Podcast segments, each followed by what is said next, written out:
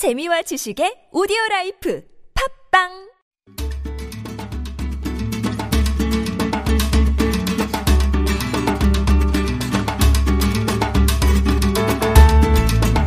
한 권의 책으로 나를 돌아보고 세상을 만나는 시간이죠. 한창완의 책가방 세종대학교 만화 애니메이션 학과 한창완 교수님 오셨습니다. 안녕하세요. 안녕하세요.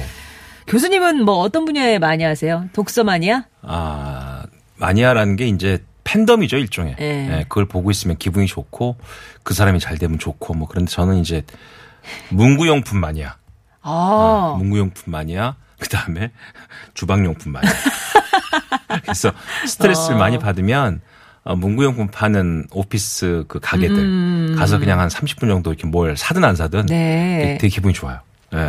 그뭐 거기 다 이렇게 꽂혀 있는 그렇죠. 그 연필, 새로운 어, 디자인 뭐 이런 한번 해보고, 해보고. 요즘 이제 주방용품에 또 그래서 소형 가전류로. 아. 그죠? 예. 아, 그러시구나. 자, 오늘 한창원 책가방 어떤 책을 준비해 오셨나요? 자, 이제 여러분들 휴가도 다 끝났고 이제 9월도 중반이 되고 있습니다. 아, 제가 이번에 고른 책은요. 아, 이번 여름에 휴가를 가지 못하셨던 분들. 그다음에 이번에 또 고향을 찾기 어려운 분들이 이 책을 읽으시면서 눈앞에 아른거리는 고향과 자연과 그 공간을 한번 느껴볼 수 있는 책이다. 음. 내 눈앞에 산이 보이고요. 내 눈앞에 격이 보이고 내 눈앞에 강이 보이는 그런 책입니다. 아, 제가 좋아하는 소설가 중에 또 한 분이신데 김탁환 소설가. 네네. 김탁환 소설가. 이분이 쓰신 책 제목 아름다움은 지키는 것이다. 소설인가요? 아닙니다. 르뽀 같은 일종의 에세이입니다. 에세이. 아, 김탁한 교수도 하셨다가 지금은 이제 전업 작가를 하고 계신데 아, 국문과를 졸업하고 계속 소설만 쓰신 분이 평생 그 본인을 도시 소설가라고 얘기하십니다. 그 도시 소설가가 문득 우리가 영화 제목으로 유명한 곡성이라는 곳에 있죠. 예. 곡성에서 농부 과학자 한 분을 만나게 됩니다. 정말 정말 맛있는 밥을 먹고 나서 어. 바로 그분과의 여행, 곡성과 뭐 구례와 어. 이 남도를 여행하면서 썼던 글들인데요. 혼자 저는 집에서 읽으면서 웃었다가 어떤 때는 막 옛날 생각나서 또 먹먹했다가 그런 책이었습니다. 그래서 오늘 제가 그 책을 소개해 드릴 건데 어, 처음에 그 김탁한 교수가 이 어떻게 이 글을 쓰게 됐는지 네. 그 얘기를 한 게 있는데요. 잠깐 제가 읽어 드리겠습니다.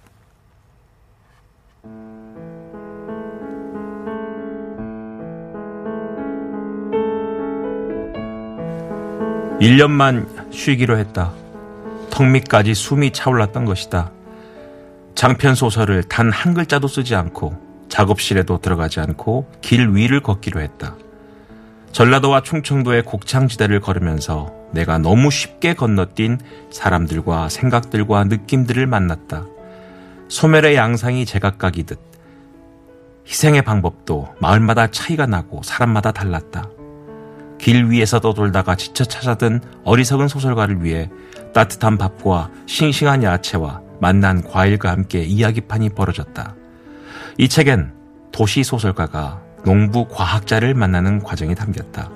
이 만남이 나를, 이동현 대표를, 미신란을, 곡성을, 또 이 책을 읽는 당신을 어디로 데려갈까? 논 사람인 벼가 그 답을 내놓을지 모르니 서둘러 들녘으로 나가봐야겠다.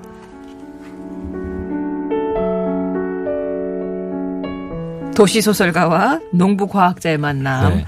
어떻게 펼쳐지? 그러니까 곡성 말고도 다른 곳 그렇습니다. 그 주위를 왜냐하면 옛, 옛 생각을 하고 또 그 부근에 있던 마을들을 찾으면서 했는데 이게 참 우리가 다 눈에 보이던 지방이고 시골 마을이고 농촌 마을인데 소설가가 아, 소설을 쓰는 걸 멈추고 걸으면서 썼던 글인데도 불구하고 어쩌면 그렇게 표현이 눈앞에 회화처럼 그려집니다. 네. 이 1996년 첫 장편 12마리 고래의 사랑 이야기를 출간한 후 한 해도 쉬지 않고 소설 쓰셨대요. 장편 소설만 29편을 냈는데 아직도 자기 책상 위에나 새 이야기들이 쌓여 있다고 합니다. 이렇게 살다가는 죽을 때까지 글만 쓰다 죽겠구나 싶어가지고 1년을 쉬겠다고 하신 거죠. 50곳이 넘는 마을을 돌아다녔고 특강을 하고 사람을 만났고 했대요. 그때 알았대요. 아 나는 모든 여행을 이게 그 수직으로 했구나.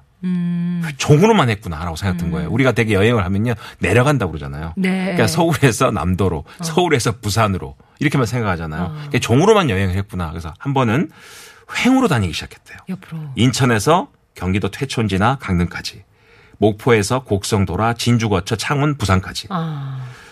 종으로 오갈 때는 서울과 지방으로 단순히 갈렸대요. 대도시, 소도시. 그런데 횡으로 움직이니까 너무너무 다양한 마을이 나왔다는 거죠. 아. 3만, 10만, 30만, 100만, 350만. 이렇게 농촌과 도시를 걸으니까 달라졌다는 겁니다. 본인은 경남 진해에서 태어났고 창원시와 마산시에서 유년과 청소기를, 청소년기를 보냈고 본인이 태어난 도시는 이미 2010년 통합돼서 창원시가 됐습니다. 그러니까 본인이 쭉 이 여행을 하다 보니까 세상에 지방이 소멸되고 있고요. 농촌이 소멸되고 있고요. 벼농사가 소멸되고 있고 더 나아가 공동체가 소멸되고 있다는 것이죠. 근데 그 마을 사람들은 여전히 아직도 공동체가 남아서 자기가 가면 다 말로 글로 표현할 수 없을 정도로 따뜻한 밥과 싱싱한 야채와 만난 과일로 이야기 판을 벌렸다고 합니다. 그 중에 어느 날 문득 곡성에 가서 한 남자를 만나게 됩니다. 그러니까 계획적으로 만난 건 아니고 아닙니다. 우연히 친- 만나신 네, 거예요? 친구들과 여행을 갔다가 어떤 식당에 들어갔어요. 근데 어. 그 식당의 주인을 만나게 되면서 식당 밥이 너무 맛있어서 그때부터 그 사람과 여행을 하게 되면서 이 책이 쓰여진 것입니다. 어. 예. 곡성. 사실 곡성 영화 나왔을 때 곡성 계신 분들이 되게 바- 항의를 많이 했죠. 우리 마을이 그렇게 무서운 곳이 아니다. 네. 근데 곡성군의 인구가 2만 8천 명이랍니다. 음. 근데 서울에보다 사이즈가 약 간 작은 공간에 천만이 살지 않고 2만 8천 명이 살고 이 김탁한 저자가 살고 있는 목동의 그 동 한 동보다도 음, 사람이 더 적습니다.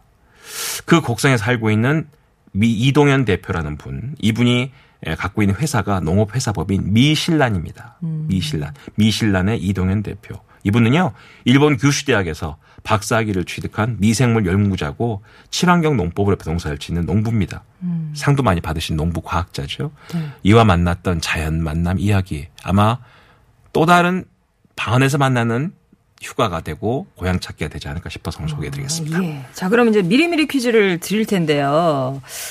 어, 오늘 그 이제 김탁환 저자의 아름다움은 지키는 것이다라는 책을 만나는데 작가는 인생의 버팀목과 같은 글자를 이것이라고 하면서 두 글자와 함께 평생을 살 거다 이렇게 말을 합니다.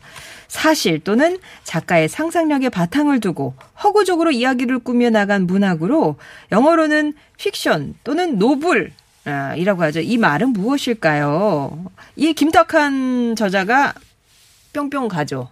그렇습니다. 그죠? 네. 예. 이것은 무엇일지 교수님 보기 주세요. 1번 전설, 2번 소설, 3번 폭설.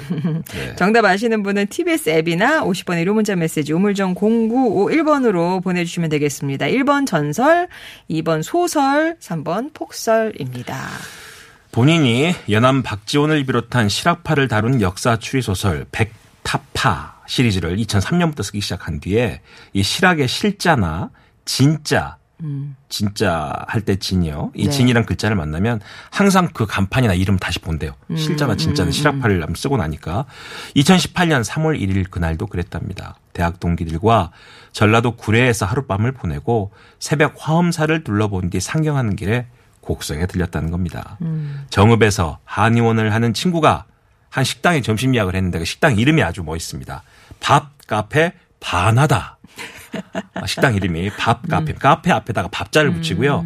바나다의 반자는 반찬할 때 반자. 아. 근데 또 사람들한테 좋아지다. 바나다도 되고 세상과 척을 떠. 아. 이 바나다도 된답니다. 어. 그래서 밥 카페인데 바나다. 음. 참 신기한 일입니다 라고 식당에 들어갔답니다. 근데 그때부터가 소설가의 글입니다. 음. 통창 가득 펼쳐진 들녘이 일품이었다. 빈 들에 바라 빈 들을 바라보는 것만으로도 가슴이 시렸다. 이야, 요, 이런 표현 괜찮지 않습니까? 가슴이 예, 시렸다. 들을 가득 채웠을 벼들이 잘려나간 논에 흰 개 한 마리가 덩그러니 엎드려 있었다. 바람을 피하기에도 햇볕을 가리기에도 먹이를 구하기에도 좋은 자리가 아니었다. 그러나 나는 할 수만 있다면 배를 채우려고 기다리는 식당의 인간이 아니라 늘어지게 하품하며 시간을 흘려보내는 들판에 개이고 싶었다. 자, 작품을 끝내놓고 갈 곳이 한 군데 더 생긴 것 같아서 반가웠다. 밥은 너무 구수했고 반찬은 정갈했다.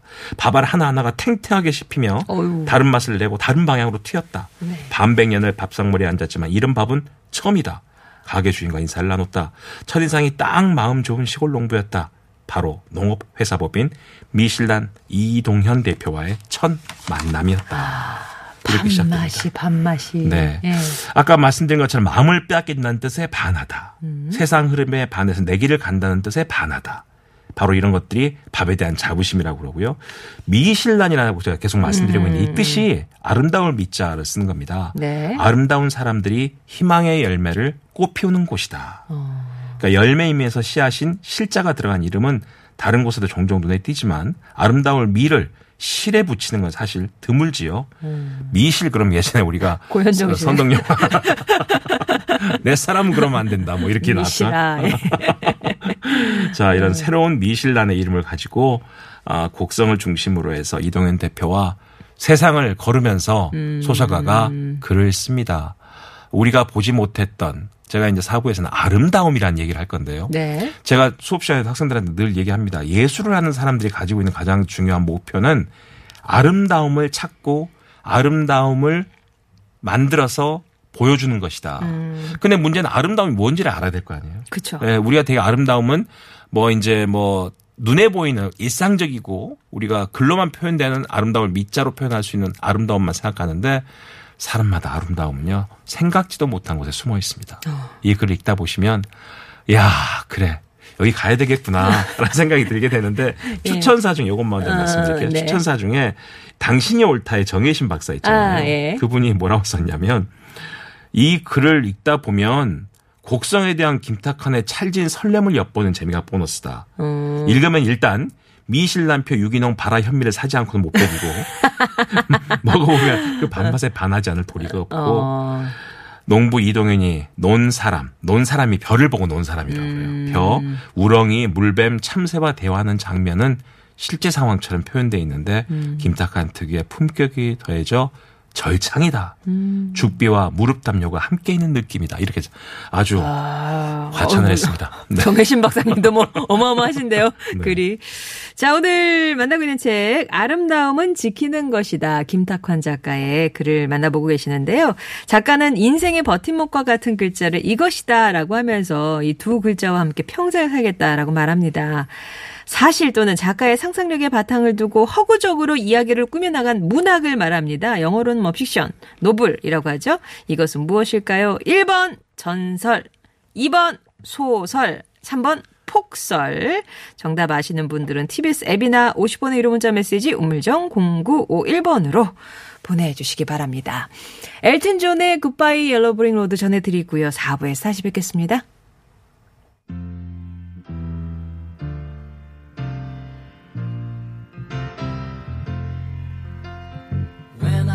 Gonna come down?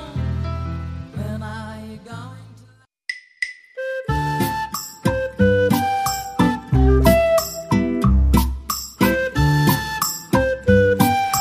수요일에 만나는 좋은 사람들 한창원의 책가방. 오늘은 작가 김탁환의 아름다움은 지키는 것이다 라는 에세이를 만나보고 있습니다. 아름다움.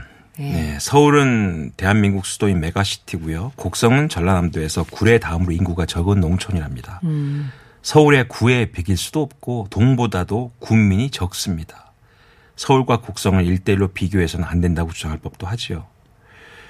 하지만 곡성의 아름다움은 무엇일까요? 서울을 비롯한 대도시에 사는 곡성에 다녀가지 않은 이들의 머릿속에 떠오르는 것이 거의 없습니다. 곡성엔 아름다운 것이 없으리란 무식한 주장이 나오기도 하는데 자 지금부터 이 저자가 만든 아름다움을 찾아보겠습니다.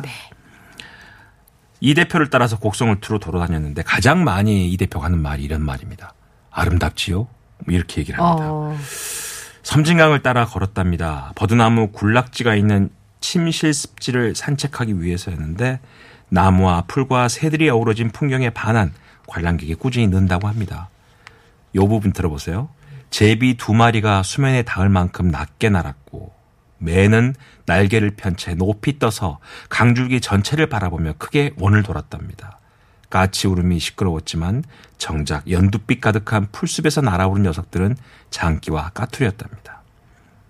저는 요 네 줄만 읽다가도요. 아, 섬진강 위를 나르는 제비와 하늘 저 위에 있는 매와 까치의 울음소리와 장기와 까투리의 튀어오름이 눈에가 선하다. 아. 표현 자체가 그렇다는 네. 것이죠. 서울은 습지가 있습니다. 도시 습지가 있죠. 근데 습지는 방문할 때 예약을 해야 됩니다. 또 갈 수 있는 곳, 갈 수 없는 곳이 있습니다. 음. 하지만 여긴 그렇지 않다는 것이죠. 자, 강둑을 넘어 내려섰답니다. 강을 가로질러 임시로 다리가 놓였는데 일정한 간격을 두고 종횡으로 작은 구멍들이 뚫린 쇠판을 이어붙은 다리였대요. 이 대표가 이 다리를 뿅뿅 다리라고 했답니다. 왜 뿅뿅이냐? 비가 내려서 강물이 불어나면 그 철판 위로 강물이 흐르면서 강물이 철판 구멍으로 뿅뿅 차오른대요. 그래서 아. 뿅뿅 다리랍니다. 생김새는 낯설지만 탐복할 정도는 아니었는데 갑자기 대충 그 다리를 지나가려는 이 대표가 팔을 끌어서 다리 가운데 앉혔대요. 네. 딱 다리에 앉아서 자기 발밑으로 섬진강이 지나갈 거 아닙니까? 어. 그렇죠? 이렇게 또 묻습니다. 아름답지요. 이 사람이 지금 왜 이러나 도대체. 도대체 뭐, 어, 뭐가 아름답다는 건가? 라고 했는데 이렇게 얘기합니다. 소리요. 아, 소리. 그 다리 한가운데 딱 앉아서 강을 바라보는데 내 발밑으로 강이 흐르는데 어. 소리가 귀로 들리는 게 아니라 어. 온 몸으로 들리기 시작했다는 거예요. 어. 그러면서 김용택 시인의 섬진강 이를 보니 책에 읊습니다. 어. 이름- 이렇게 돼 있습니다. 흐르다 흐르다 목매이면 선- 영산강으로 가는 물줄기를 불러 뼈 으스러지게 그리워 얼싸안고 지리산 뭉툭한 허리를 감고 돌아가는 섬진강을 따라가며 보라. 섬진강 물이 어디 몇 놈이 달려들어 퍼낸다고 말을 강물이더냐고. 이게 김용택 시인의 예. 섬진강입니다. 그러면서 얘기합니다. 흐르는 물소리가 점점 커졌고 쿵쿵 심장이 대북처럼 울렸다. 물소리가 다리를 흔들고 옆구리를 휘감고 얼굴을 덮었다. 내가 강으로 스미고 강이 내 안으로 들어왔다. 강과 내가 엉키고 올리고 치솟고 가라앉았다. 물 밖에서 물에 사로잡힌 것은 내 인생에서 처음이었다. 웅장하고 청량했다. 아무리 찾아도 하나뿐이었다. 아름다움이었다. 결국 이 책에서는 이렇게 순간순간 생각지도 못했던 어, 아름다움이. 아름다움이 라는 정의를 찾아가는 이게 이야기. 진짜 막 불쑥불쑥 튀어나오는군요. 아름다움이라는 게. 6월 초에 모내기를 끝낸 논에 아름다움이 숨어 있었는데 자기는 무릎까지 올라온 장화를 신고 이제 논에 들어가야 되잖아요. 네. 근데 이 대표가 맨발로 막 논에 버석버석 들어가더래요. 어, 어. 평지를 걷듯 척척 걸음을 뗀 후 허리를 숙이고는 엄지와 검지로 뭔가를 집어들며 이렇게 묻습니다. 아. 아름답지요? 새끼 손톱만한 왕 우렁이였대요. 우렁이 농법으로 어. 그걸 엄지와 검지 발가락, 발가락이요? 아니 엄지와 손가락이죠? 검지로 그렇죠. 아, 손가락이죠.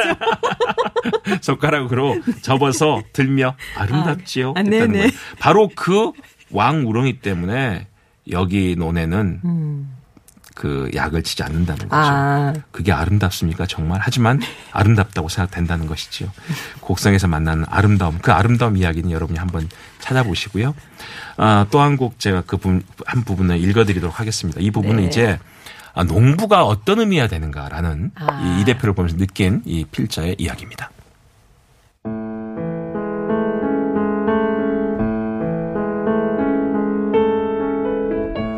글자를 없애고 바꾸는 것은 간단한 문제가 아니다.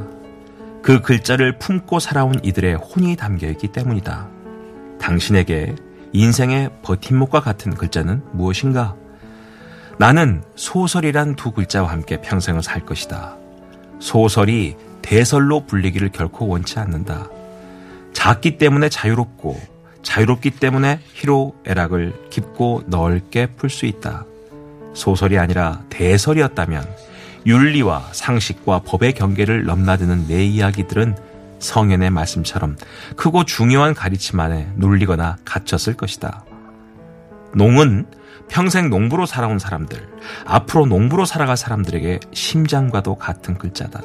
그런데 그 글자가 농업을 배우고 익히는 학교나 농산물을 유통하는 시장에서조차도 환영받지 못한다면 심각한 문제가 아닐 수 없다. 이 대표는 2016년 독일과 오스트리아로 농촌 견학을 다녀온 적이 있다.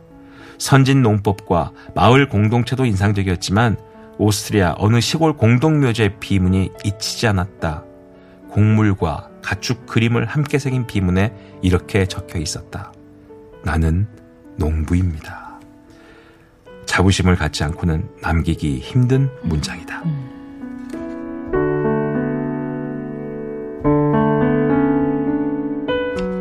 자, 자기가 살다 가면서 그 자리에 나는 농부입니다라는 어떤 자긍심 가득한 문장을 남기고 그게 말입니다. 이 책에서도 저자가 얘기하는데 우리나라 사람들이 조금 살다가 힘들면 야 그냥 농사 짓지 뭐 내려갔어 뭐 이렇게 얘기를 많이 합니다 사람들이. 그냥 농사를 뭐 귀농한다고 그냥 푹 고향 마을 가서 폐가 하나 대충 빌려서 땅 있으면 그냥 농사 지으면 되지. 이렇게 단순하게 생각하시는 분들이 다 야밤도 좋아하십니다. 큰 코다치시죠. 아, 야밤도 좋아하십니다. 농사가 얼마나 어렵고 전문직이고 또 중요한 직업인가. 음. 우리가 그 생각을 해야 될 때가 아닌가. 저는 이 책을 보면서 다시 한번 느꼈습니다. 글자를 쓰고 단어를 적고 문장을 읽지 않으면 점점 그 글자와 단어와 문장이 속한 세계로부터, 세계로부터 멀어진다고 합니다. 농부가 사라진다는 것은요, 단순히 농사 짓는 사람이 없어지는 것에 그치지 않는다는 것이죠. 농부의 노래와 이야기와 춤, 나아가 농부와 땅을 일구며 터득한 삶의 지혜가 다 없어지는 것입니다. 그것들은 근대 이후 등장한 산업이나 문화로 대체할 수 없는 것이지요. 농업에 종사하는 이들이 자부심을 갖는다면 농이라는 글자가 다양한 자리에 더 많이 쓰이게 될 것이다. 이렇게 이야기합니다. 이 본이 저자가 한 얘기 들어보니까 정말 맞아요. 요즘 농대가 없어졌어. 대학 모집 요강 훑어보시면 농과 대학은 생명과학대로 바뀌었고요. 아, 농생물학과는. 식물의학과로 바뀌었습니다. 아. 진짜 그렇습니다. 왜? 왜, 왜 지워요? 농과대학, 농자를? 네. 농업과 이러면 애들이 안 오기 때문에 이 이름을 바꾼 거예요.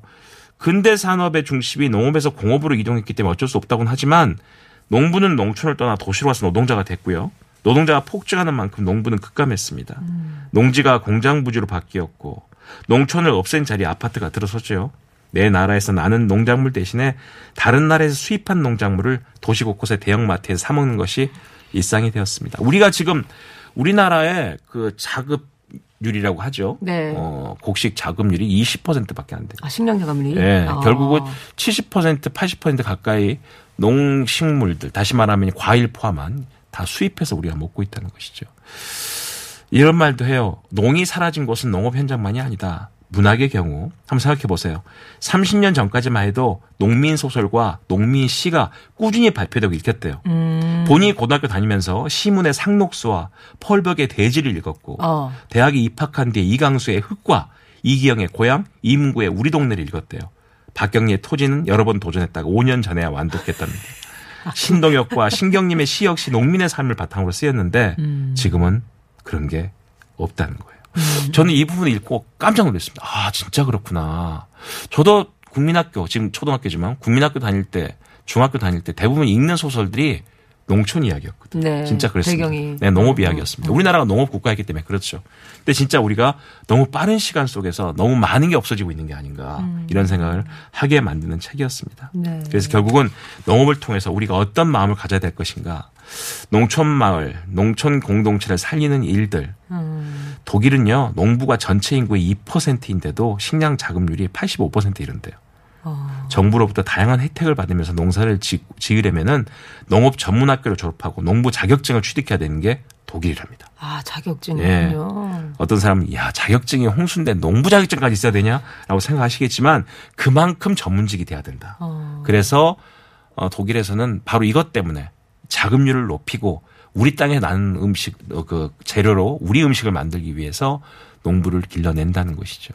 우리가 바로 그 농부 과학자의 모습 속에서도 새로운 농촌과 농부를 생각해야 될 때가 아닌가. 그러다 보면 그 안에서 자연의 아름다움도 다시 한번 볼 수 있는 그런 시간이 되지 않을까 싶어서 오늘 이 책 아름다움은 지키는 것이다. 소개를 해드렸습니다. 여기서의 아름다움은 결국에 뭐 우리 자연, 뭐 농업, 뭐 이런 것들 다. 아우르는 거겠네요. 네, 그렇습니다. 음. 자, 그러면 오늘의 책 아름다움은 지키는 것이다에서 작가가 인생의 버팀목과 같은 글자를 이것이라고 했죠. 무엇일까요? 정답은요? 대설이 아니고 소설이죠. 아, 소설, 네. 소설. 정답 2번 소설이었습니다. 당첨자 발표는 잠시 후에 하겠습니다. 교수님 감사합니다. 네, 고맙습니다. 교통 상황입니다. 서울시내 상황이요. 이주일 리포터. 와, 7598번님 아버님은 70연세에 소설가 꿈을 꾸시면서 신춘 문예에 도전하고 계시대요. 그 꿈 지지하고 존경합니다. 라고 하는데 그 지지와 존경에 저도 한 표 더 보태겠습니다. 어, 교수님 덕분에 책 읽기 재미나게 하고 있습니다. 고맙습니다. 라고 하신 9581번님도 계셨고요. 오늘 소설 맞춰주신 분 가운데 당첨자는 0012번님, 4218번님, 9581번님입니다. 예, 선물 보내드리도록 할게요. 어, 지금 뭐 비 내리는 곳도 있을 것 같고요. 지금 상암동은 그냥 흐린 것 같은데요? 비가 내리나요? 예. 김광석의 흐린 가을 하늘에 편지를 써 전해드리면서 인사드립니다. 내일 뵙겠습니다.